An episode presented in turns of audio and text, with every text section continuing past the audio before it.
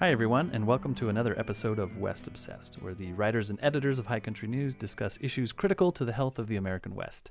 Uh, today, we're going to talk about a really, really important story that we just got uh, done with. We just put it to bed a few weeks ago, actually. We've been on a publishing break.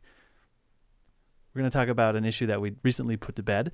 Um, it's really about a really important issue that's kind of moving through the news even today as we're speaking. We're, we're recording this uh, after the $1.3 trillion spending bill was signed by President Donald Trump. That spending bill included some money, but not all the money that the president wanted for, to build uh, more, build up the barriers uh, in the borderlands. Um, we've seen this coming for quite some time. It's sort of coinciding with a lot of questions about immigration and dreamers. Um, and so there's a lot happening within this story, but we spent a long time with our writer Maya Kapoor, who's joining me right now via Skype from Tucson. Hi, Maya. Hi. We spent a lot of time um, having Maya down on the borderlands. Um, she's going to help walk us through this story. I'm here, uh, as usual, with Kate Schimel, the deputy editor digital of High Country News. I'm Brian Calvert, the editor in chief of High Country News. Um, and we're going to talk about this desert that's divided. So, Maya, why don't you walk us through a little bit um, the reason that we wanted to look at the borderlands in the first place? This was about a year ago. Sure. So, I think that uh, what really inspired this story was that this region's become rapidly more and more politicized, and it's being talked about a lot of times in a way that doesn't really describe it as um, a vital, you know, lived-in space, and uh, as a a place of community and a place of connections, which is really what it is. And so, um, I wanted to kind of look around and see what the trade-offs are when you talk about constructing barriers. Basically, what is it that you're dividing? And um, I think that you know a lot of our readers have visited or live in this region and and know that it's a little more complicated than you know us versus them, and so I wanted to look into that a little bit more and think about environmental, economic, and social connections that are here and have been here a long time.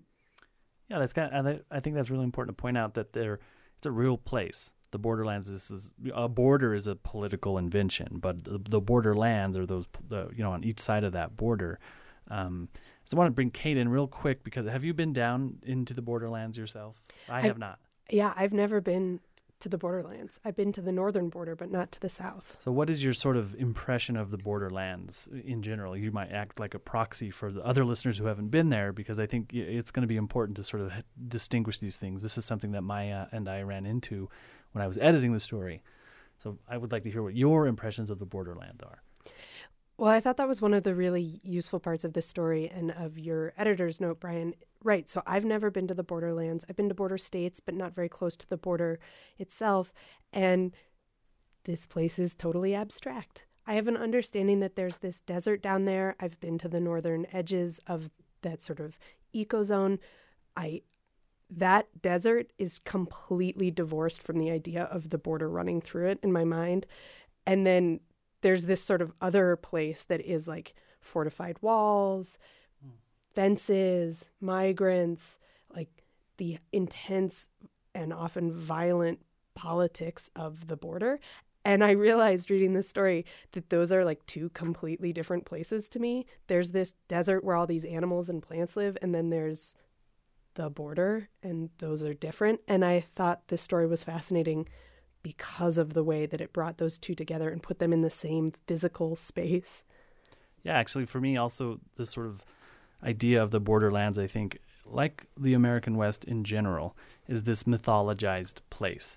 So, this sort of, I don't know, I think of Cormac McCarthy and Blood Meridian, or I kind of think of like country western songs. There's a whole honky tonk sort of tradition about talking about south of the border that I think is a part of popular culture or mythology. And so to have Maya sort of come forward with a story that's like, look, it, this place is it's real. It's got a ton of different connections that are there are social connections, there are economic connections, there are ecological connections, and Maya, you at first kind of went down there to sort of show how those were um, inseparable, right? That was sort of our, our, our primary idea. How, how, did you think of it that way in terms of you're actually like living it down in Arizona and you visit the borderlands, you hike there, you go back and forth across the border. What what it is actually like? Right. So to me, as a person who lives in the borderlands, um, well, actually, before I answer that question, I, I wanted to just add to the idea of the border, which is just to say that um, if you use like a um, sort of a federal definition of the borderlands, which I, I tend to do, um, there's been efforts to pass legislation that kind of softens federal regulation within the border region of the country, and that is defined as areas within 100 miles of the U.S. border. Hmm. And if you look at a map, um, that's a lot of our major cities, and that's you know that's not just Tucson where I live. That's places like L.A. That's places like Washington D.C. That's places like Seattle. So I think a lot more people live in what politically is considered a borderlands than, um, if not culturally, than we realize. And it's important to think about that when you look into the politics of efforts to pass laws that waive, you know, civil rights closer to the border in the name of national security, and then they define that for the whole country in the same way. And it's like, okay, anybody who lives within 100 miles of the border is going to have to contend with this. And that could be like a lot of people who don't think of themselves as dwelling in borderlands. So it's just something that I wanted to put out there. Um, let, me, let me just but, do a real quick fact check. Did you say Washington, D.C. is a borderlands? it's I'm I'm saying it's within 100 miles of a U.S. border. So there's been, which is the coast. Oh, I which, see. I see. So there's been efforts to like say we're securing our borders, you know, by, and people think borderlands. They think U.S. Mexico. They think U.S. Canada, and they think places like Tucson. But when you actually look at the legislative definition, it becomes something else just something to, for, so, pe- for people who are listening in to think about like you might live in what is technically like according to the federal government part of a borderlands and not realize it hmm. so but what we're going to be talking about today is the us the borderlands yeah. that are along the us mexico border right. for me living here you know i really went into the story wanting to talk about the idea of inseparability because the politicization of the borderlands is in a lot of ways ex- coming from people who don't live here, people who, um, you know, are haven't spent a lot of time here and aren't part of the local economy, don't rely on connections, aren't part of the local ecology, um, aren't part of the local, you know, families or communities, and so I kind of I wanted to push back against some of those severings, and so, you know, I talked to a businessman who his family has run a store in Ambos Nogales on the border for generations, and they rely on uh, shoppers coming from Mexico to the U.S. And I've talked to um, people who's who lived on both sides of the border and moved across both sides of the border daily, you know, and um, looking at people who's talking to people who study the organisms that don't think in terms of national borders and uh, migrate and rely on resources on either side to just push back against this concept of borders as inevitable and um, and then the reporting kind of changed that. Yeah and yeah that was really kind of an interesting experience that i think i went through in terms of editing this story because for the most part i have this imagined place and i also have to imagine the border wall which in my mind looks a lot like the wall that separates um, Jerusalem from uh, Ramallah or West Bank or something, just like a concrete barrier that just goes from horizon to horizon. That's how I envision the wall. And what I think we sort of started to understand through this story was that the imagining of a place and a wall through a place is as important. It's an important part of this particular story in the national conversation and it's kind of what your reporting was pushing back against was my imagination in a way. Did you did you feel that? I did. I think that was a tension that we definitely worked on, and yeah, for sure. I was yeah. like, ah, it's gonna be split. What's gonna happen when this thing cleaves the entire land? And it's like, well, that's not what a border wall looks like necessarily. You guys had to do some relationship work around figuring out what the border wall meant to each of you. kind of, yeah. Um, well, it, it, wasn't that I mean, I know intellectually that that's not what the border wall is, and you can read about different kinds of barriers, fences, uh, electronic surveillance as a part of that, and and that also goes through the national discourse too, right? Trump, when he says we're going to build a wall, he's kind of dog whistling to people who also imagine this giant wall between us and the people who are coming over it and ruining America. That's kind of his dog whistle.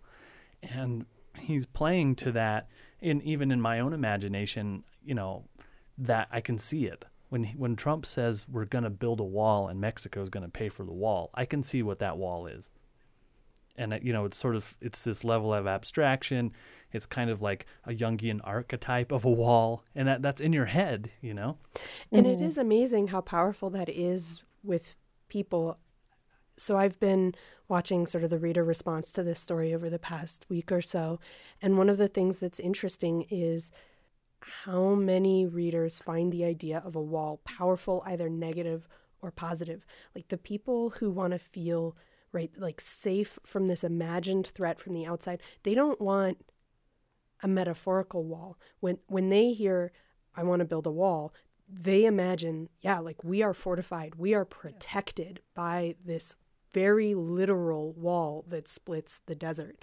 And that came up again and again and again. And we thought about, you know, how do you write a headline? How do you describe this story in a way that encourages people to get past that idea? Because, first of all, that's probably not what's going to happen if the wall gets built.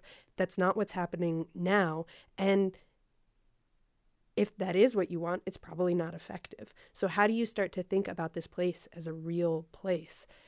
And it was a challenge. I don't think we necessarily broke through that metaphor in people's minds. You can already see in this conversation how powerful it is because actually that's not what we're here to talk about, right, Maya? We're here to talk about the connections of this place. And so what does it actually look like? Is there, you know, is there a wall like the Great Wall of China that you can see from space that you know, what is along the border right now?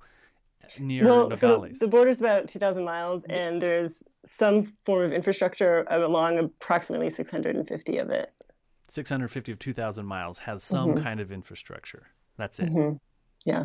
It's basically different kinds of fencing. Some of it is um, pedestrian fencing that um, people can't get through, and some of it is um, vehicular barriers. So people can go through it, but you can't drive through it.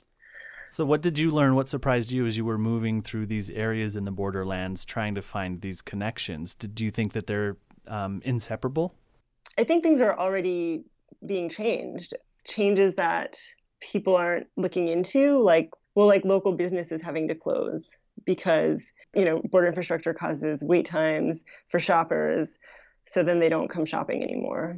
It's those kinds of things that that surprised me, and I, I didn't realize how little research has been done about those kinds of consequences, whether they're ecological or economic. Um, there just hasn't been I also didn't realize that um, that there's very little interest among CBP Customs and Border Patrol agents to live in the Nogales area, or like that they have, you know, that of course. I mean, now that I'm saying it out loud, it's like of course people have, you know, there's popular places to get posted and less popular, but if you're one of the like less popular postings because you're more rural or for whatever reason, um, it can really slow down the flow between your um, ports of entry, and that can really affect the regional economy. And so things like that surprised me.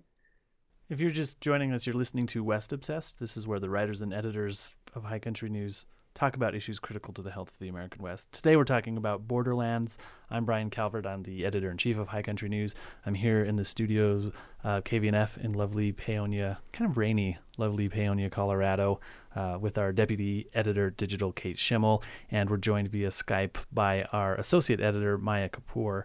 Um, Maya, you were saying you were surprised to find those things? Were you upset to find them out? Just, You know, because your your thesis was sort of like these things aren't separable, and then suddenly you, you're starting to see where there there are some frayed connections. How did you respond to that, and what did you do in your reporting to respond to that?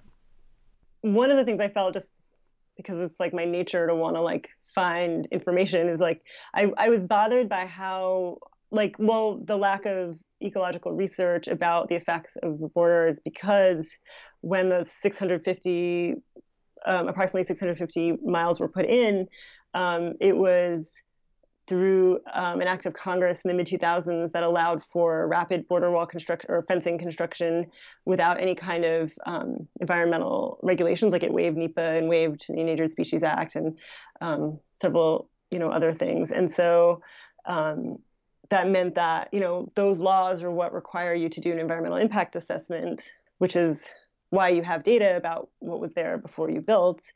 And so um, I think I was just I, I, was really frustrated that there just wasn't information. And similarly, f- for people who live in the region, you know, who are trying to maintain connections to family on either side or do work on either side, and just like, you know, they're not trying to change what the government's priorities are, but they're like, just can we have more border patrol agents and keep these ports of entry open? Can we like, can we can you just do this in a more efficient way? I just saw that as really frustrating.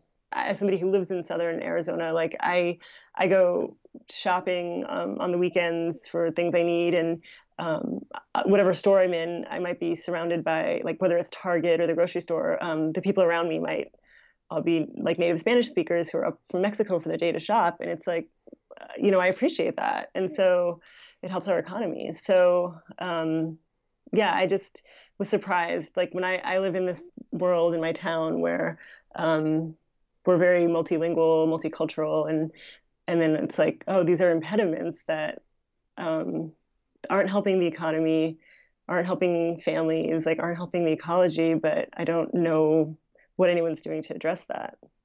Right, and even though there, you know, this 2,000 mile Great Wall of America is not built yet, or ever, um, is not built.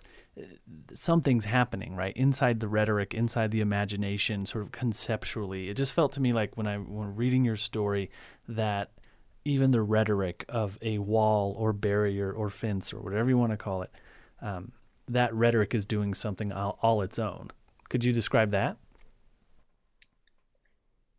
Um, describe yeah, what's I mean, in I my think... imagination. no, I mean, I think yeah, it's like people. You know, you taught you can make something real just by imagining it, and so people are really imagining this is a place of divisions, and it, it can be really hard to get information from Customs and Border Patrol about what to do if you um, encounter like undocumented migrants in distress.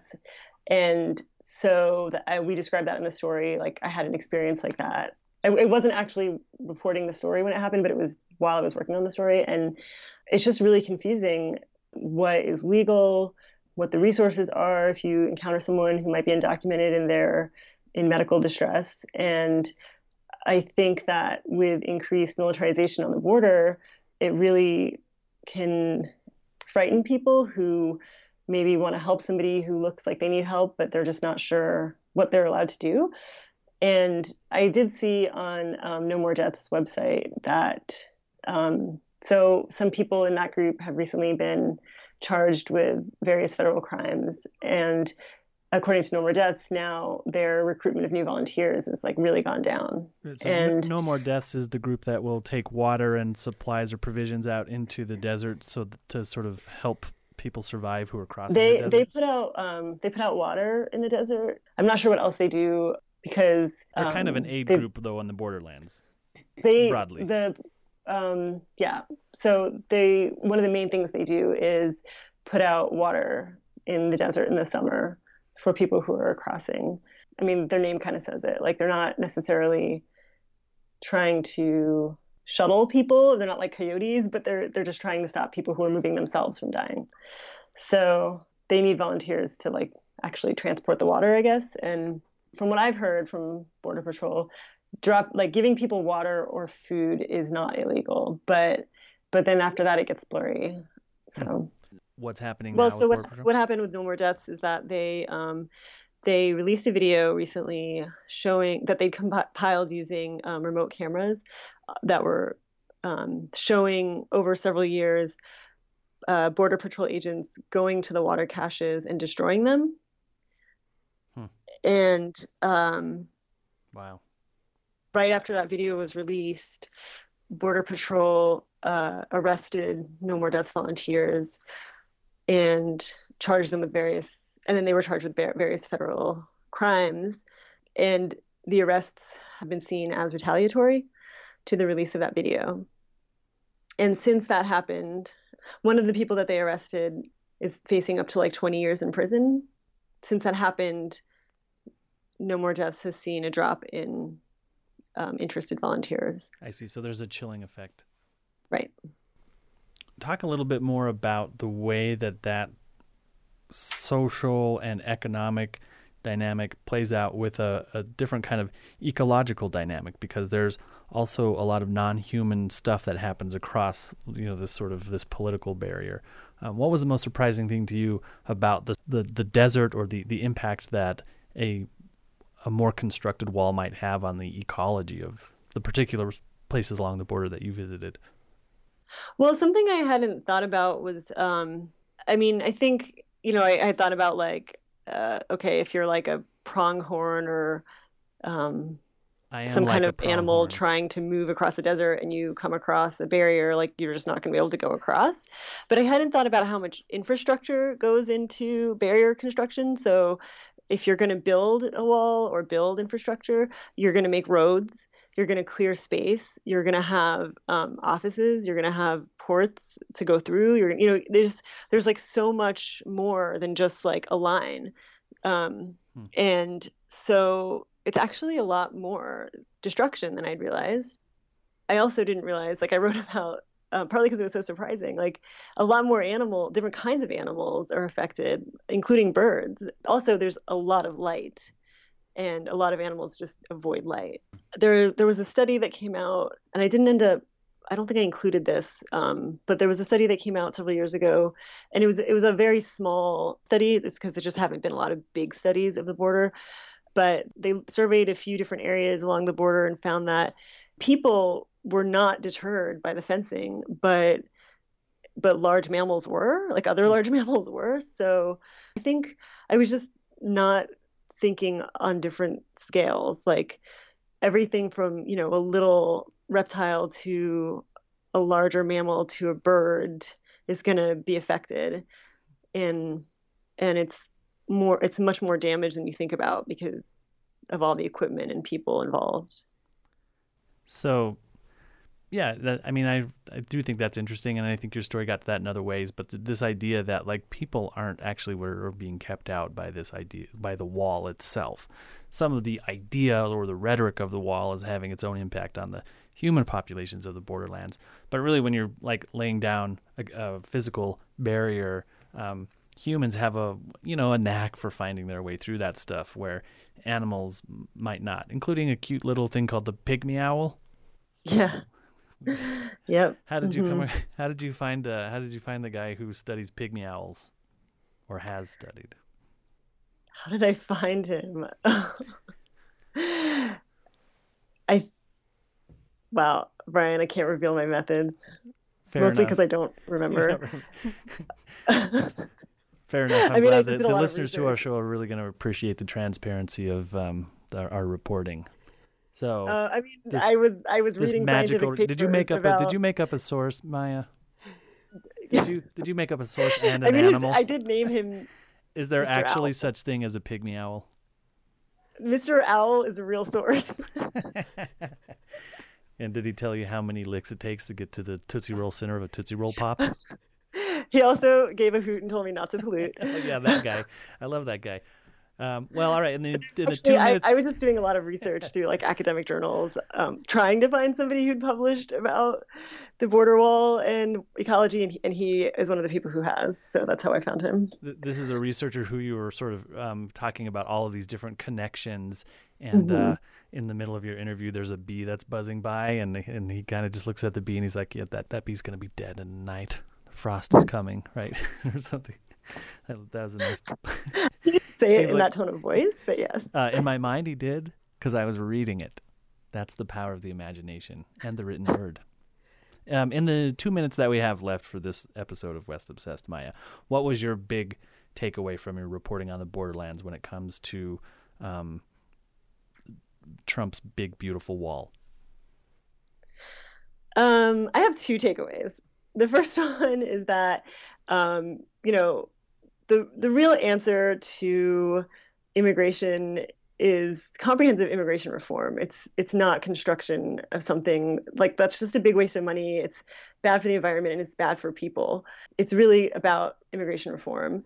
And the other thing is that whatever happens on the border, local voices need to be included more because not not not just because it affects them, but because they have the experience to know what does and doesn't work and what kind of results they want to see. So I think those are the, the two things that I would leave with. Kate, any last words on big, beautiful walls? The walls between us? I'm very tempted right now to bust out into like 80s like rock song lyrics. But no, I think one of the things that I was struck with in this story was the the moments you documented of these people going through their lives and like the bureaucracy of the wall kind of like coming up in their minds and affecting their decision making and how different that was for the animals who are just physically affected by it. Um, and I don't know what the policy answer is to that kind of thing, but it's certainly a lot of responsibility to carry for our policymakers now because the power of what they do was really striking in this story.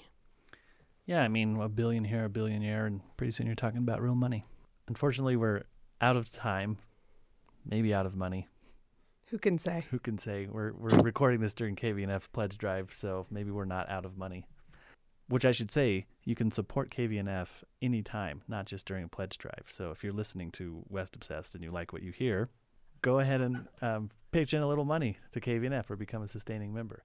For now, I think we'll end it there. Uh, I'm Brian Calvert, the editor in chief of High Country News. You're listening to West Obsessed. I'm here with deputy editor Kate Schimel.